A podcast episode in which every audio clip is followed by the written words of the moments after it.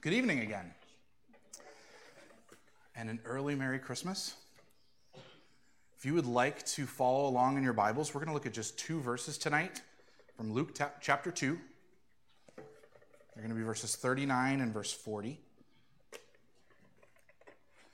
It's not a full Sunday morning message, Lord willing, but in fact, a short thought as we close off our series we've been working on on Sunday mornings. Come behold the wondrous mystery. I'll give you a moment to get to Luke chapter 2.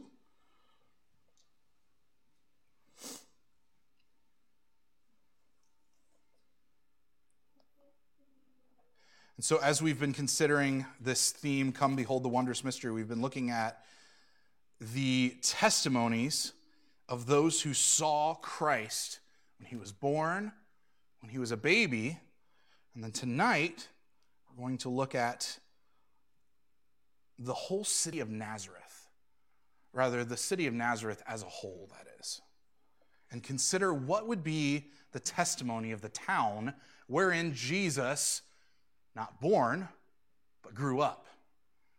Naturally, if we're going to think of a town when we think about the birth of Christ around Christmas, what comes to mind? The little town of what? Bethlehem, right?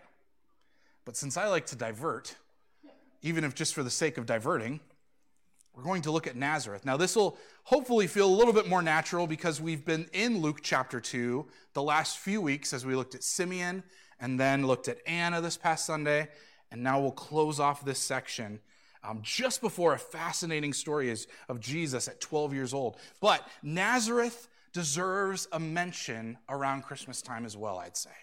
Because this is the place where Jesus called home the longest. So long that it is, in fact, what he took into his name. It was not Jesus of Bethlehem, it was Jesus of Nazareth. So, are you in Luke chapter 2? And would you follow along with me, please? And we'll pray after reading the passage. Starting at verse 39. And when they had performed everything according to the law of the Lord, they returned into Galilee to their own town of Nazareth. The child grew and became strong, filled with wisdom, and the favor of God was upon him. Would you bow your heads and pray with me, please? Lord, tonight, on this holy night, this silent night, this night where we remember shepherds and kings, we remember prophets and prophetesses, we remember wicked kings and terrible tragedy. All of these stories center on a baby. And Lord, tonight, as we sing about that baby, would you help us to break from that for a moment and consider the connecting point between this baby and the cross. Because this baby had to grow, he had to have a home. Lord, tonight, would you settle it in our hearts that you have placed us where you have placed us intentionally for our growth, for your glory, so that Christ may be known wherever we are. I pray this in Jesus' name. Amen. Well, you can kind of see, hopefully from verse 40, what would be Luke's idea of the testimony of Nazareth concerning Jesus. This, in verse 40, is where the child grew. This is where he grew up. This is the phrase we use when we think about where home really is, right? If you have lived in Lima all your days, if you grew up here, this is home because you grew up here, right? There's always going to be something about that place that you grew up that you would call home. And this was true, just as true, I would say, for Christ as it is for us. Tonight, I want you to consider three thoughts from this passage. First, that Jesus grew in a little town exactly where God placed him. Secondly, that Jesus grew despite the opposition around him. And thirdly, that Jesus grew by the grace of his Father. Perhaps the most mysterious of these observations. But let's start at the beginning. Jesus grew in a little town where God placed him. Again, we sing about a little town of Bethlehem. Nazareth was also a very little town. Uh, scholars assume that their population was between 200 and 1600. So, not very big at all. This was a, a very close knit community. But we also know that nothing really happened there except for this very largest thing in human history, right? Which is just a, a funny conundrum to think you know, remember when the wise men came looking for the Christ, where did they first go? Did they go to Bethlehem? Where did they go? They went to Jerusalem, which is the city of the king. And they went to the king, right? They went to Jerusalem, the city of the king, and they were told to go to Bethlehem, the city of David, who became king, but not in Bethlehem. In Bethlehem, he was just a shepherd a little town of Bethlehem, where Jesus was born. Sometime after then, after his short time in Egypt, after they escaped Herod's wrath there and came back, they came back, verse 39 tells us, they returned into Galilee to their own town of Nazareth. Now, Luke doesn't mention the fleeing to Egypt, and that's okay. We get that from Matthew, and that happened here in the middle of verse 39, of course, before coming back to Nazareth. But look at verse 39 at the end. It doesn't just say that he, they, they were like, you know what would be a great place to live? Nazareth. Right? They didn't sit there and you know get on get on their iPad and go on Zillow and think like, where's some really nice houses that we could live in? We got all this gold, myrrh, and frankincense. We should be able to make a pretty good profit off of that, find a nice place to live, right? They went home, didn't they? They went back to Nazareth, to their own town of Nazareth. At this point, of course, Jesus doesn't really have a say in what goes on, right? He didn't say, hey mom and dad we should really go to nazareth so that what was written of me what was what was written concerning me of the, from the prophets that i would be called a nazarene so that that might be fulfilled. We learn that in the end of matthew chapter 2 it doesn't say that. He grew up in a little town which was where god placed him yes mary and joseph went back there. But you'll remember that the conversation that the angel Gabriel had with Mary happened in Nazareth, where she lived. The conversation that the angel had with Joseph also happened in Nazareth. This was where the setting was truly to be. And what is the testimony of this town? This is where he grew up. This is where God wanted him to be. So I have to ask you a silly question Are you where God wants you to be tonight? Are you growing as Christ grew where his Father placed him? Are you growing where your Heavenly Father has placed you? I think it's a very Christiany kind of thing to ask that question of, I'm just not sure where God wants me to be right now, right? And the truth, I think, of Scripture is that the place that God wants you to be is where you are because He's sovereign. And when He wants you somewhere else, do you know what will happen? He will put you there. I think for many of us, we can, we can nod our heads and say, that's true. That's true of my life. I mean, yeah, of course, we, we make decisions and we say, I'm going to follow this job, I'm going to live in this house, I'm going to, et cetera, et cetera. But in the long run and, and zooming out away from our lives, we could see God is in control everything that goes on. And what is it that He wants us to do? Wherever we are, the little town where He has placed us, perhaps. He wants us to grow there. It's a temptation in some Christians' minds as well to think, I'll start growing or start really being used by God once I get to this certain place. Maybe they're not thinking of a physical location, but they might be thinking of a certain ministry or a certain financial situation that we say, now, now I can really give my time, my talent, my treasure to the Lord. He wants us to grow excuse the silly phrase, but grow where we're planted. It's true. And how did Jesus grow in this place? Look at verse 40. The child, that is Jesus, grew and became strong, filled with wisdom, and the favor of God was upon him. Well, this is a fascinating verse because Christmas is about the incarnation. That is, God becoming incarnate, becoming man.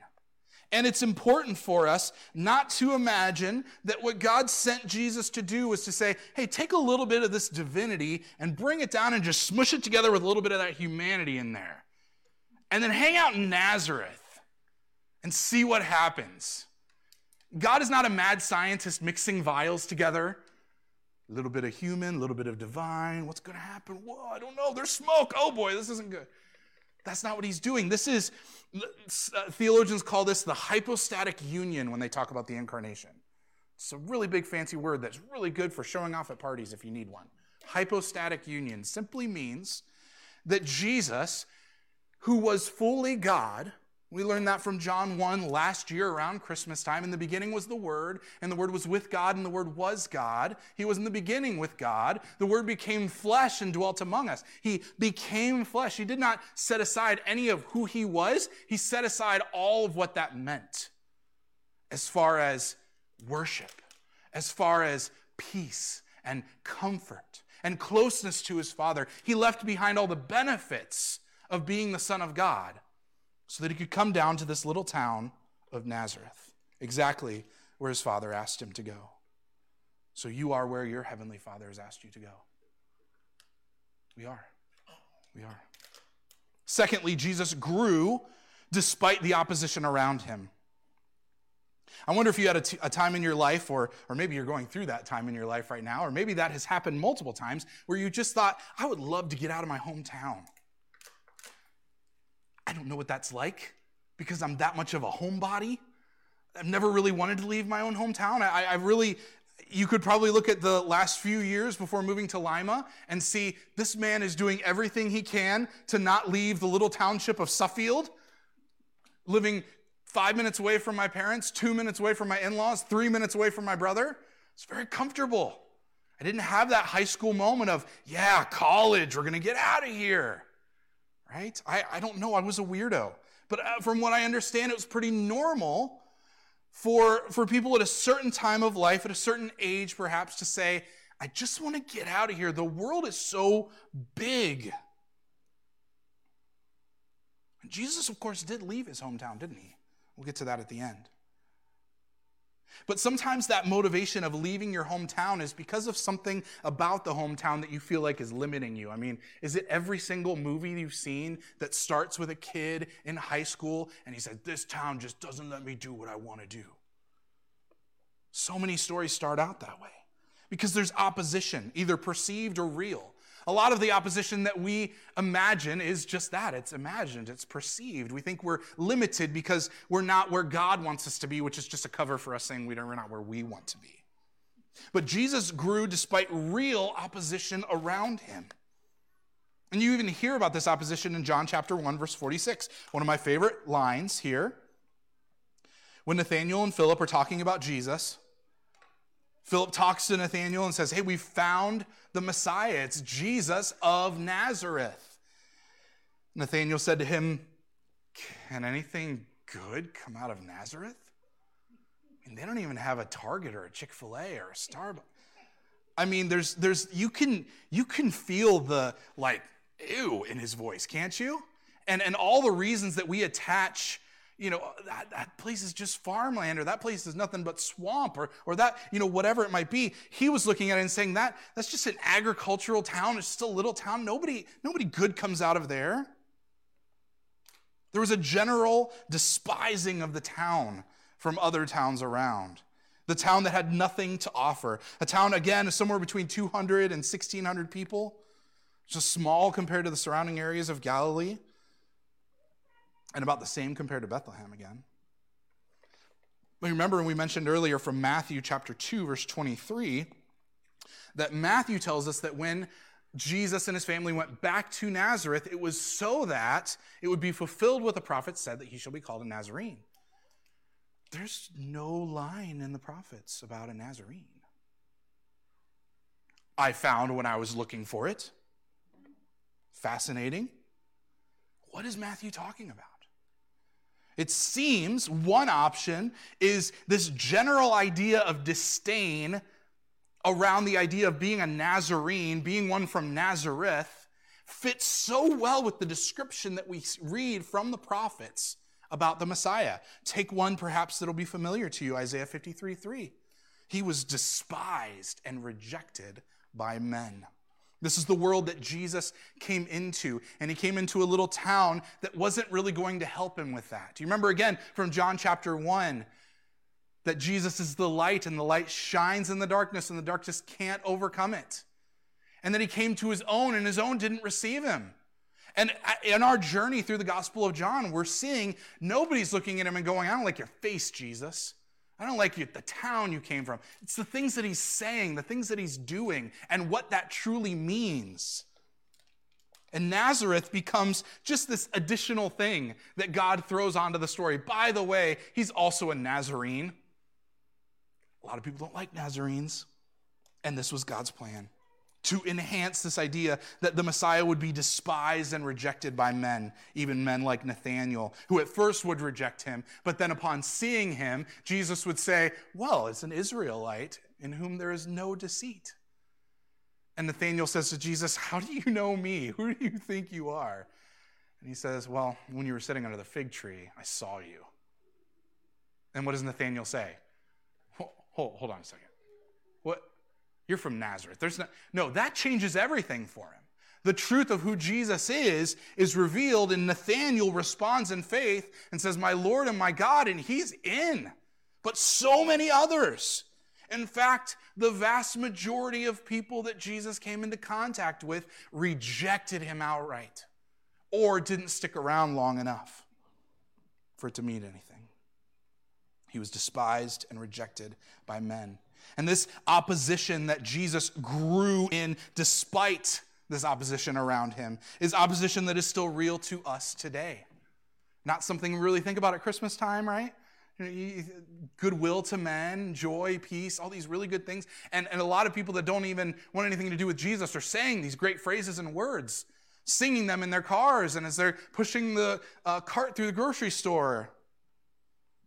Yet the spiritual reality remains Christ was despised and rejected by men. And no, no student is greater than his master. We should not expect any different. So we face opposition from the world around us, but we also face the opposition of our flesh. We face the opposition of the devil.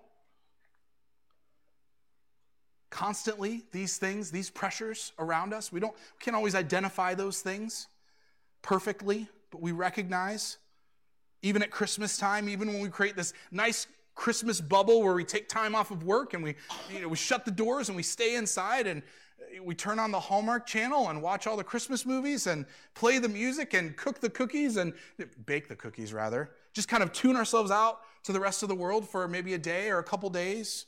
Maybe that's not how you celebrate Christmas. I hope not. Maybe you get out and go see people.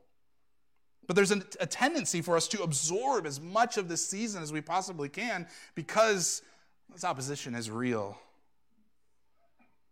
And Jesus faced this opposition. And the reason we're talking about Nazareth tonight, instead of just talking about Bethlehem, which maybe we'll talk about Bethlehem next year, but this year we're talking about the place that God placed Jesus to grow up in despite the opposition around him and that that opposition would become the tool in the hand of the sovereign God to work salvation for all of his people.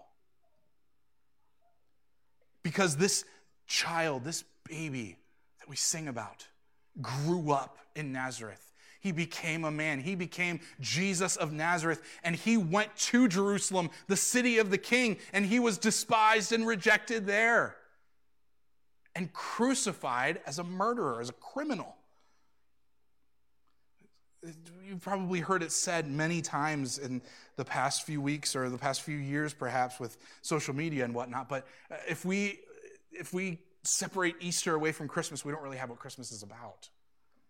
That's why this opposition is brought up. That's why we need to think about this tonight. But the good news is that that opposition did not overcome Christ. He overcame that opposition. He conquered sin and death and the grave. He conquered our flesh. He conquered the world and the devil on our behalf so that we can walk in the growth that God has for us as well. Why did Jesus have to grow? Because he was 100% man. And because he needed to live a substitutionary life for you. He couldn't be any less human than you. He had to be every bit human as you, but he also had to be every bit God as he was, so that in facing the wrath of God against all sin, he could conquer it. He could endure it. He could endure this opposition, this despising and rejecting going on because there was an even greater rejection at the cross that he had to face and overcome. And he has. And this is why the message of Christmas is so precious because Jesus of Nazareth didn't just pop up on the scene as a full grown man, he came as a baby so that we knew, wow, he was a little child, so that when Simeon held him up and said, Now I can depart in peace because my eyes have seen your salvation, he was talking about a baby. The preciousness of God's gift to us in a small baby given for us so we can face opposition. And we can grow in opposition. We can grow wherever God has placed us in our workplaces, in our homes, in our families, in all the situations of life that we find ourselves in. We can grow because this is where God has placed us. The opposition is not greater than what Christ has faced on our behalf, and because we can grow by the grace of our Father in heaven, just as Christ did. Look at verse 41 last time. The child grew and became strong, filled with wisdom, and the favor of God was upon him. And because he acted as a substitute, you, believer, grow strong and wise, and the favor of God is upon you. All of this happening in a little town of Nazareth, where Jesus grew, what he made to be his home. Home is where we grow, isn't it? That's what happens at a home. And, and I'm not just talking about kids. Obviously, that's the main focus, right? right we, we child-proof all the outlets and the doors. We, we make our houses homes wherein we can grow little humans that grow up and then leave. But we also grow in our homes, and we continue to grow even as our children leave the homes. Growth still happens, and it happens most clearly in our homes where God has placed you on purpose, where you're facing opposition, but you're also filled with His grace. I hope that that is the reality that you are walking in and even struggling perhaps to grapple with as opposition comes. And, and even around Christmas time, that can bring so much joy, but it can also bring so much sorrow. This world is broken, it is not how it ought to be. Christ entered this brokenness in order to fix it, and the fixing is going on. Not all the way there yet, but he will return one day in glory and bring his kingdom fully and perfectly. Would you bow your heads with me, please?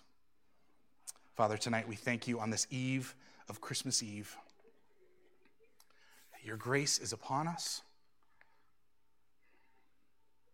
that the testimony of Nazareth reminds us that Christ came to a place to grow, to face opposition, to be where you asked him to be, where you called him to be, and ultimately to do so by grace.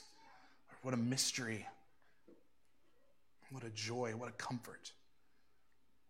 Christ, our great high priest, who is not unable to sympathize with us in our weaknesses, because he has been tempted in every way, just as we are, and yet without sin. Because he is not the man who became God. He's not simply the God who left all of his divinity and became man, but he is the God man.